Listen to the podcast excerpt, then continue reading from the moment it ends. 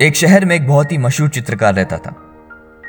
उस चित्रकार ने एक बहुत ही सुंदर तस्वीर बनाई और उसे नगर के चौराहे में जाकर रख दिया और उसके नीचे लिखा, जिस किसी को भी इस चित्र में कमियाँ नज़र आए, वो वहाँ एक निशान लगा दे और फिर वो वहाँ से चला गया। जब वो शाम को लौटा तो उसने देखा कि उसकी तस्वीर पूरी तरह से निशानों से भर चुकी थी।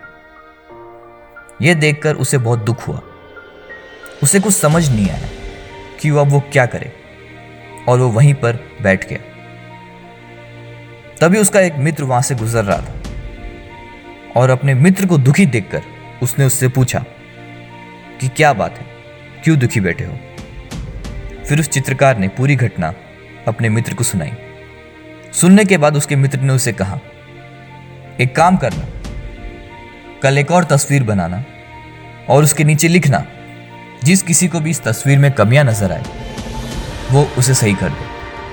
उसने अगले दिन यही किया और जब वो शाम को लौटा तो उसने देखा उसकी तस्वीर पर एक भी खरोच तक नहीं थी। तभी उसे एक बात समझ में आई। दूसरों की कमियाँ निकालना, निंदा करना, बुराई करना बहुत आसान है, लेकिन उसे सही करना बहुत मुश्किल और यही ज़िंदगी है।